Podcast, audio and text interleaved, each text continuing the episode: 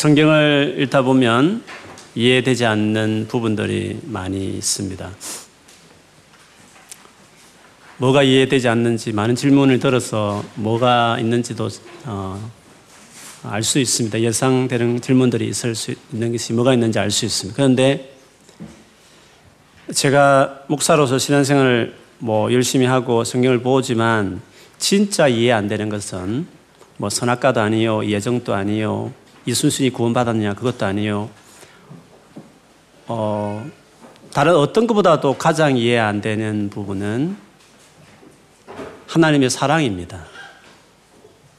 너무 익숙해서 자연스럽게 공식처럼 그냥 받아들일 수 있지만 하나님이 어떻게 자기 말을 잘 듣는 것도 아니고 자기의 가장 큰 상처를 입히는 그 깨끗하신 분에게 제일 싫은 죄를 지독하게 짓고 그렇게 상처를 입히고 하나님의 분을 일으키는 그것도 자기가 만든 피조물에 지나지 않는 우리들이 그렇게 하나님 앞에 여전히 죄를 짓고 있음에도 불구하고 그런 우리를 우리를 구원하기 위해서 하나밖에 없는 그 사랑하는 하나밖에 없는 아들, 유일한 독자, 독생자 예수를 이 땅에 사람으로 보내서 우리를 대신해서 모진 모욕과 고난을 받으신 다음에 우리 대신해서 죽었다. 우리를 구원하게 죽겠다. 이것이 애매하면 선악과 이야기도 아니고 성경에 확 드러난 이야기입니다. 근데 그것이 이해가 안 된다는 거죠. 하나님이 압력을 받았나? 하나님이 그렇게 해야 될 뭐 책임이 있나? 우리 인류가 저질른 일이기 때문에 그냥 책임을 물어 끝내버리면 될 수 있는 일인데도 하나님께서는 왜 지독하게 그것을 계획하시고 골치 아프고 이스라엘 민족 만들어서 시간을 끌어오시면서 마침내 자기 독생자 아들을 보내서나 환영하기보다는 그들의 손에 모질게 욕 듣고 침뱉음 받으면서 지칠 당하고 그들의 손에 의해서 십자가에 죽게 하시는 것. 이 하나님의 이 사랑이 성경에서 제일 이해 안 되는 것이에요. 선악과를 왜 만들었는지, 뭐 구원에 대해서 어떻게 듣는지 그것보다도 하나님 왜 우리를 이처럼 사랑했느냐. 그것은 이해 안 되는 것입니다. 그리고 하나님 우리들을 이렇게 하라라고 하신 명령 가운데 사랑에 대한 명령이 그래서 이해가 잘 안 되는 것이죠. 왼밤을 치는 자에게 오른밤도 돌려서 치를, 치도록 오른밤을 돌려줘라. 오리를 가고자 하는 자에게 심리까지 가져오라. 속옷을 달라는 자에게 그도까지 주어라. 하루에도 140번 찾아와서 잘못했다고 말하면 또 받아줘라. 원수를 사랑하고 너를 박해하는 자를 위해 기도해줘라. 물론 좋은 말이죠. 그러나 조금, 조금 불쾌한 말 한마디 들어도 관계를 끊니 많이 하는 우리에게 이런 큰 사랑을 실천하라고 말하는 것은 우리가 어떤 사람이지 않은 우리에게 이런 수준 높은 명령을 하시는 것, 것이 또 이해가 안 되는 거죠. 서, 성경에서 제일 이해 안 되는 것은 사랑에 대한 이야기예요. 여러분, 우리가 사랑하게 되면 여러 가지 현상이 있지만 사랑하게 될 때, 누군가를 사랑하기 시작할 때 가장 중요한 건 그와 같이 있고 싶어 하는 거예요. 아무리 바빠도 사랑하게 되면 새벽에 만나든지 밤에 만나든지 아무리 과제가 밀려 있어도 짬을 내서 점심 먹으면서 만나든지 간에 사랑하면 함께 있고 싶고 같이 시간을 보내고 싶어 하는 것이 사랑하는 사람이 갖는 열망일 것입니다. 그리고 얼마나 사랑하는가 그 사랑의 깊이와 정도는 어디까지 같이 있을 수 있느냐 합니다. 갑자기 가난해져서 빚더미에 쌓여들 때 이혼을 심각하게 고려한다면 그 사랑은 그 정도인 거죠. 그런 극한 가난의 순간까지 같이 있기는 힘들다는 거죠. 못을 병에 걸리고 불치병이 걸리심을 알았을 때 더 이상 같이 할 수 없다 한다면 사랑이 그 정도인 거죠. 진짜 사람이 덜 돼서 우리 모두가 덜 된 우리들이 인격이 좀 부족해서 상처를 주는 여러 가지 행동과 태도들을 인해서 관계를 끊을까? 그 좀 상처받는 말을 하고 행동을 했다 해서 관계를 심각하게 고려한다고 한다면 그 사랑이 그 정도인 거죠. 어디까지, 어느 순간까지 같이 갈 수 있느냐. 그것이 그 둘의 사랑의 깊이요, 정도다. 그렇게 말할 수 있을 것입니다. 하나님이 우리를 어느 정도 사랑하실까? 얼마나 우리를 사랑하실까? 그것은 어디까지 하나님 우리와 같이 할 수 있느냐? 그런 것이죠.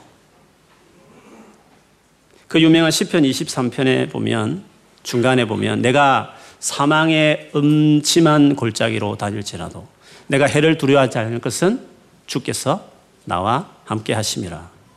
주의 지팡이와 막대기로 나를 아니, comfort, 나를 위로하신다.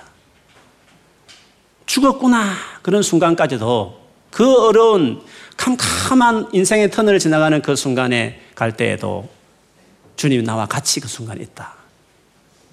그 그런 자리에도 주님은 나를 버리지 않고 같이 있다라고 말했습니다.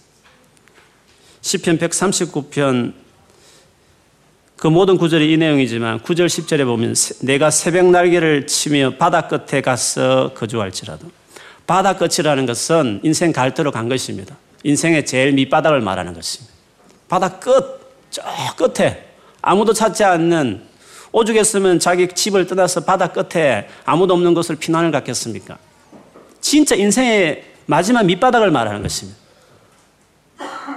바다 끝에 가서 거주할지라도 거기서도 주의 손이 나를 인도하시며 주의 오른손이 나를 붙드시리다. 그렇게 했습니다.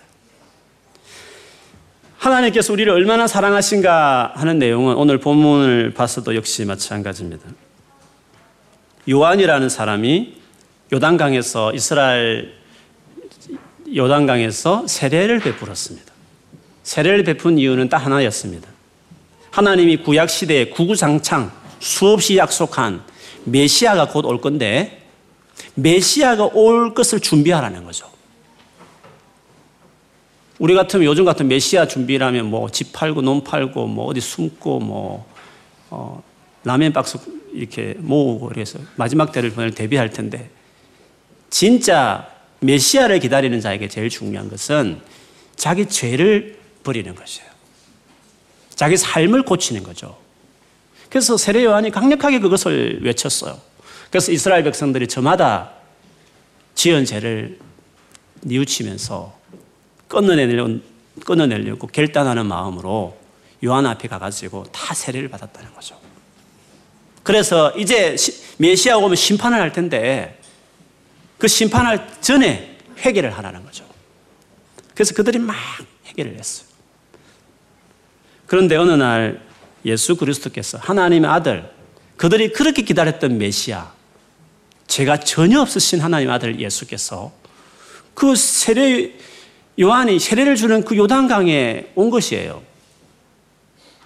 심판하러 오신 건가? 그게 아니라 똑같이 그 요단강을 세례받는 사람의 대열을 이어서 본인도 똑같이 물속을 들어가서 세례관 앞에 서서 세례를 받으려고 섰다는 것이죠. 요한복음 같은 데 보면 요한은 예수님이 메시아라는 걸 알았어요. 하나님이 사인을 주셨기 때문에. 놀랬죠. 아니, 우리 모두가 지금 당신 앞에서 지금 심판 안 받으려고 회개하고 있는데 당신이 오셔서 같이 이렇게 세례를 받겠다는 것이 이게 이해가 안 되는 거죠. 그래서 오늘 본문에 보면 요한이 말려 말렸다고 그랬어요. 내가 당신에게 세례를 받아야 할 터인데 당신이 내게로 오시나이까 세례 주는 내가 도리에게 세례를 받아야 줄 정도로 당신은 크신 분인데 어떻게 당신께서 내 앞에 오셔서 내게 세례를 받으려고 지금 하시는 것입니까? 라고 어, 질문을 했죠. 그때 예수님 하신 말씀은 이것이었습니다. 허락하라. 아니다. 세례를 달라. 그러면서 좀 이해될 듯 안 될 듯 하는 말씀을 하셨어요. 내용은 이렇습니다. 이와 같이 하여 우리가 이와 같이 하여 모든 의를 이루는 것이 합당하니라. 이와 같이 하여 이렇게 세례를 니는 주고 나는 받음으로 모든 어려움, 옳다 하는 것을 이렇게 이루는, 이루는 것이 옳다. 합당한 것이다. 이렇게 하는 것이 어를 이루는 거다. 이것이 옳은 것이다.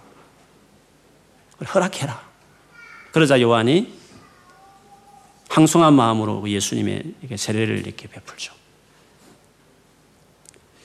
그러면 예수님은 왜 세례를 받으려고 했고 그것이 어떻게 하나님 보시기에 어려운 일일까 하는 거죠. 그게 왜 합당한 일이라고 말할 수 있을까? 죄 없으신 분이 죄를 해결하기 오신 분이 죄 있는 사람만 받는 그 세례를 왜 예수님이 굳이 받을 리는 없는 거잖아요. 근데 왜 그가 세례를 받으려고 자천해서 이렇게 요한에 갔느냐 하는 거죠. 그거는 예수께서 이 땅에 오신 그 이유가 죄인인 우리를 구원하러 오셨기 때문에 죄인인 우리와 같이 그 입장에 서겠다는 거예요. 나는 죄인을 구원하러 왔, 왔기 때문에 그들을 위해 죽으러 왔기 때문에 나는 그 죄인의 레벨의 위치에 내가 그냥 같이 있고 싶다는 거죠. 나는 너희의 죄악의 그 자리까지 나는 같이 함께 하겠다. 나는 죄에 뒹굴고 있고 헤어날 수 없고 여러 가지 비참한 상황이 있는 너희의 상황 안에 내가 같이 내려가서 너희와 눈높이를 딱 맞추겠다는 거죠. 나는 거기까지 너희와 함께 하겠다라는 하나님의 사랑의 표현이 예수님의 이 모습 속에서도 있는 것입니다. 죄인의 위치까지 내려가시겠다. 그래서 너희가 똑같은 위치에서 나는 똑같이 죄를 받는 사람이 되겠다. 나는 그 정도까지 너희와 같이 있겠다. 라는 것을 표현한 것입니다. 로마서 8장 3절에는 이렇게 말했어요. 율법이 그 좋으신 하나님의 이 계명들이 우리가 약해서 지킬 수 없는 건데 근데 하나님이 지키게 하셨다는 거죠. 어떻게?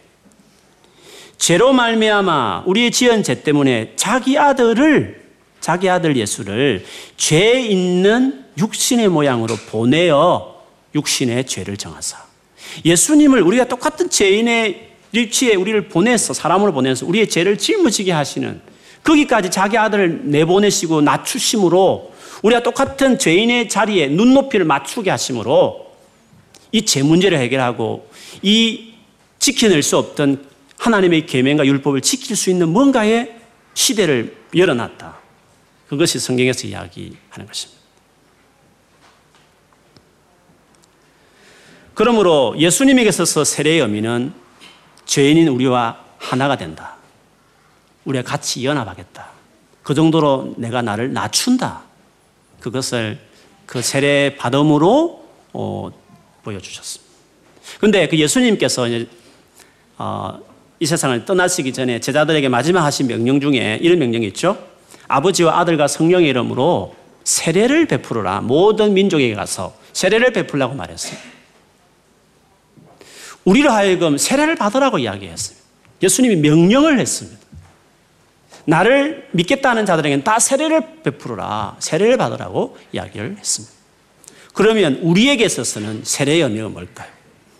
예수님이 우리들 세례를 받으라 하신 이유가 뭐, 왜 세례를 받으라고 했을까요? 세례는 가장 중요한 그 안의 정신은요, 하나 된다. 같이 입장에 같이 선다. 같이 연합한다. 그런 뜻이 있습니다.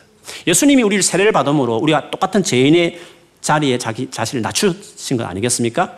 우리가 세례를 받는다는 것은 무엇일까요? 여러분, 키가 되게 장대같이 큰 어른이 키가 아주 어린 아이를 볼 때에 그, 야, 그, 아이, 그 아이하고 소통하기 위해서 어떻게 합니까?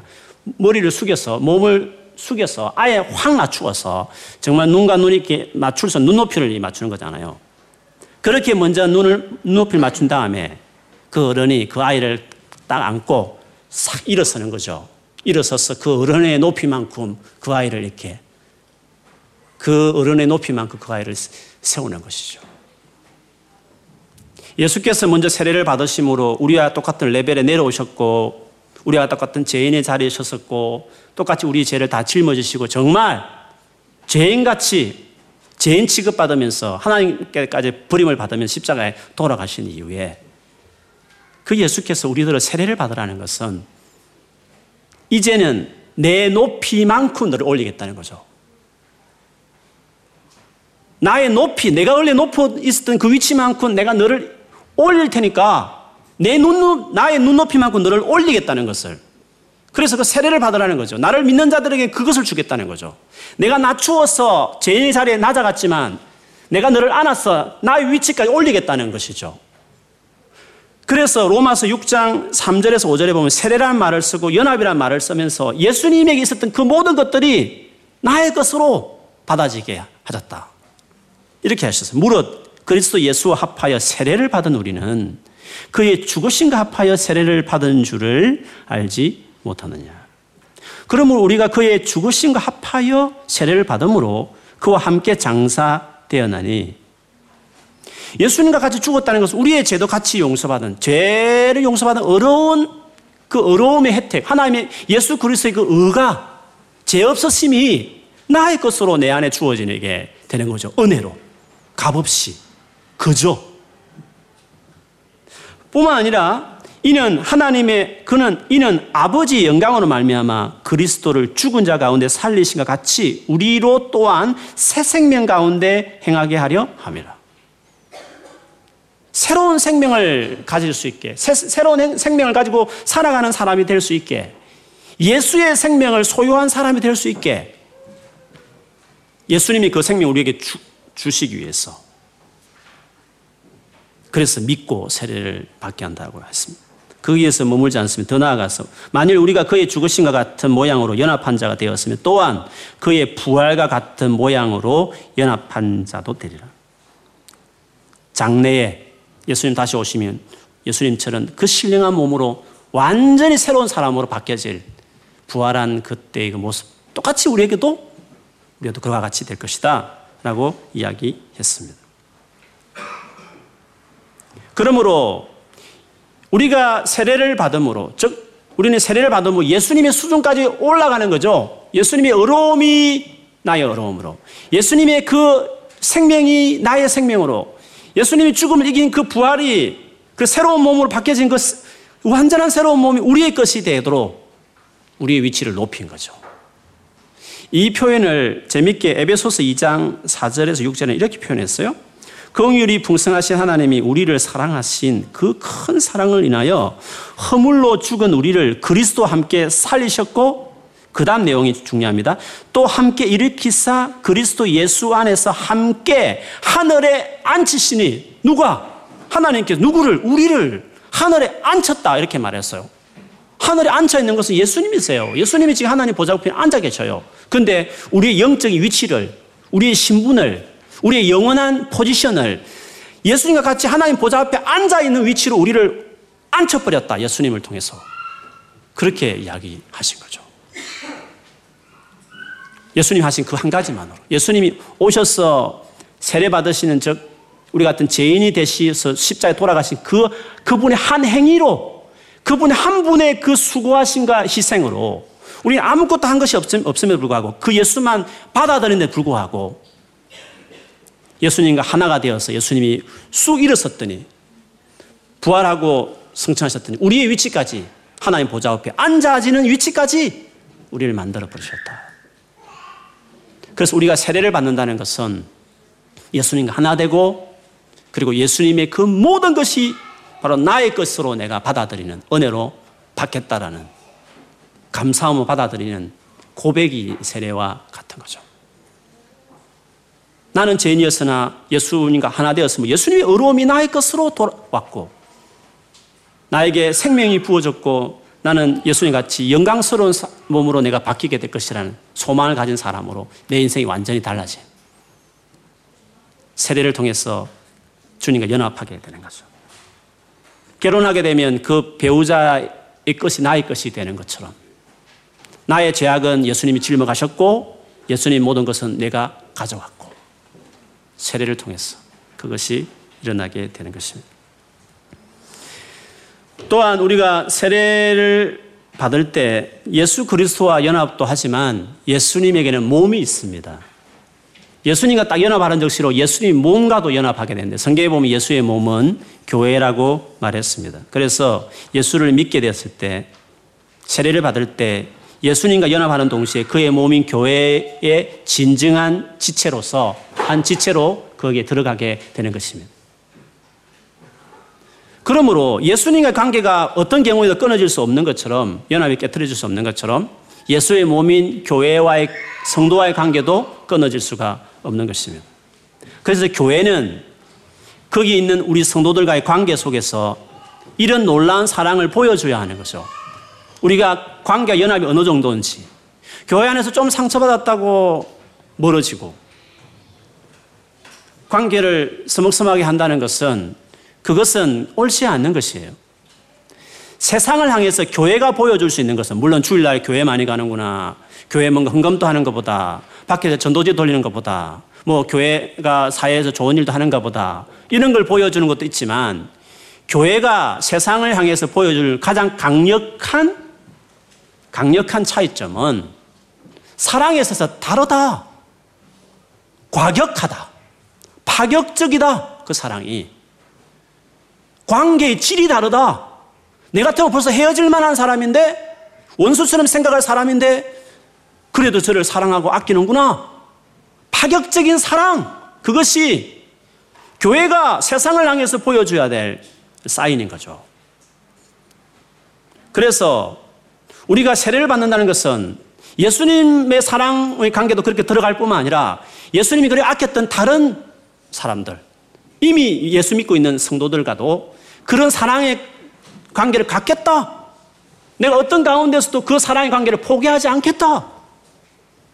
그거를 보여줘야 그것이 세례받는 사람의 갖는 결정이에요. 그래서 우리는 세례를 받을 때 주님과 향하는 서역도 하지만 그분의 몸인 교회를 향한 책임감을 지는 것을 말해요. 뿐만 아니라 교회는 또 그 사람들을 이렇게 맞아들일 각오를 해요. 그래서 우리는 세례식 할 때, 서약을 할 때 교회도 하나님 앞에 서약을 해요. 예 시간에 그것을 가질 것입니다. 고린도전서 12장 13절에 세례란 말을 쓰면서 교회가 어느 정도 구성원들이 하나를 이루는지를 보세요. 우리가 우리가 고린도전 12장 13절입니다. 우리가 유대인이나 헬라인이나 종이나 자유인이나 다 한 성령으로 세례를 받아 한 몸이 되었고 다 한 성령을 마시게 하셨느니라. 유대인과 헬라인이 어떻게 하나 됩니까? 흑인과 백인보다도 더 하나 될 수 없는 어때 그 당시에 노예와 주인이 하나 하나 될 수 있단 말씀입니까? 아무리 차이가 많이 나도 이런 것은 하나 되기 힘든 것이에요. 형제로 받아들이기는 힘든 일인 거란 말이죠. 그런데 복음은 하나님 우리가 하나 되겠다고 오셨는데 그 사랑을 입은 사람이 그런 사랑을 받은 사랑을 모은 성도들을 사랑하지 못한다는 것은 그거는 얼마나 그 믿음이 연약한지를 보여주는 거죠. 그래서 우리에게서 성경에서 가장 놀라운 이야기는 하나님의 사랑 이야기고 가장 놀라운 명령은 이웃을 사랑하라고 하는 명령이에요. 그래서 우리는 세례를 베풀면서 하나님의 사랑을 이야기하지 않을 수 없고 세례를 보면서 내가 어느 정도 사랑해야 될지를 자기를 돌아보지 않을 수가 없는 거죠.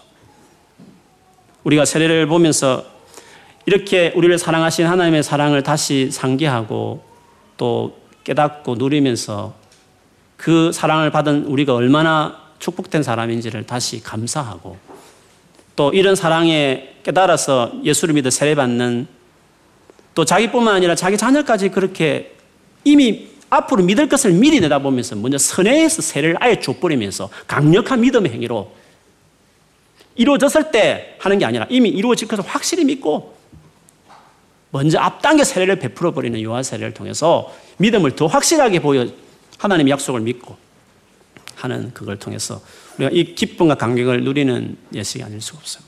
오늘 예식에 참여하면서 참여하는 가정과 본인들뿐만 아니라 지켜보는 우리 모두 안에도 이게 얼마나 놀라운 의미가 있는지, 얼마나 사랑의 연합 안에 들어가는 시간인지 어, 같이 누리는 시간이 되었으면 좋겠어요. 세례는 결혼식과 같아요. 깊은 사랑의 연합. 그래서 우리 교회는 세례식 할 때 정장 차림으로 와요. 결혼식 지켜보는 하객처럼. 그리고 하객들은 다 같이 기뻐하듯이 그 자리를 기뻐하고 남의 일이 아닌 것처럼 기뻐. 오늘 그런 은혜가 우리 모두 안에 있을 줄 믿습니다. 아멘. 이제 우리 유아 세례와 입교 및 세례식을 받겠습니다. 먼저 오늘 유아 세례 받는 어린이는요 윤정수 형제, 양현아 자매 가정의 윤주환 그리고 또 문영주 행자와 진- 전정은 자매 가정의 문지온 두 아이가 오늘 유아 세례 받습니다. 그리고 입교, 입교라는 것은 이 교회에 들어가는 건데 어릴 때 이렇게 유아 세례 받았다 이제 본인의 신앙으로 진짜 신앙 고백하는 입교식이죠. 김진아 자매가 그리고 세례 받는 자매는 나수정 이렇게 되겠습니다. 먼저 우리 유아 세례식부터 먼저 하겠습니다. 유아 세례 받는 주한이와 지원이 동영상으로 먼저 만나보도록 어.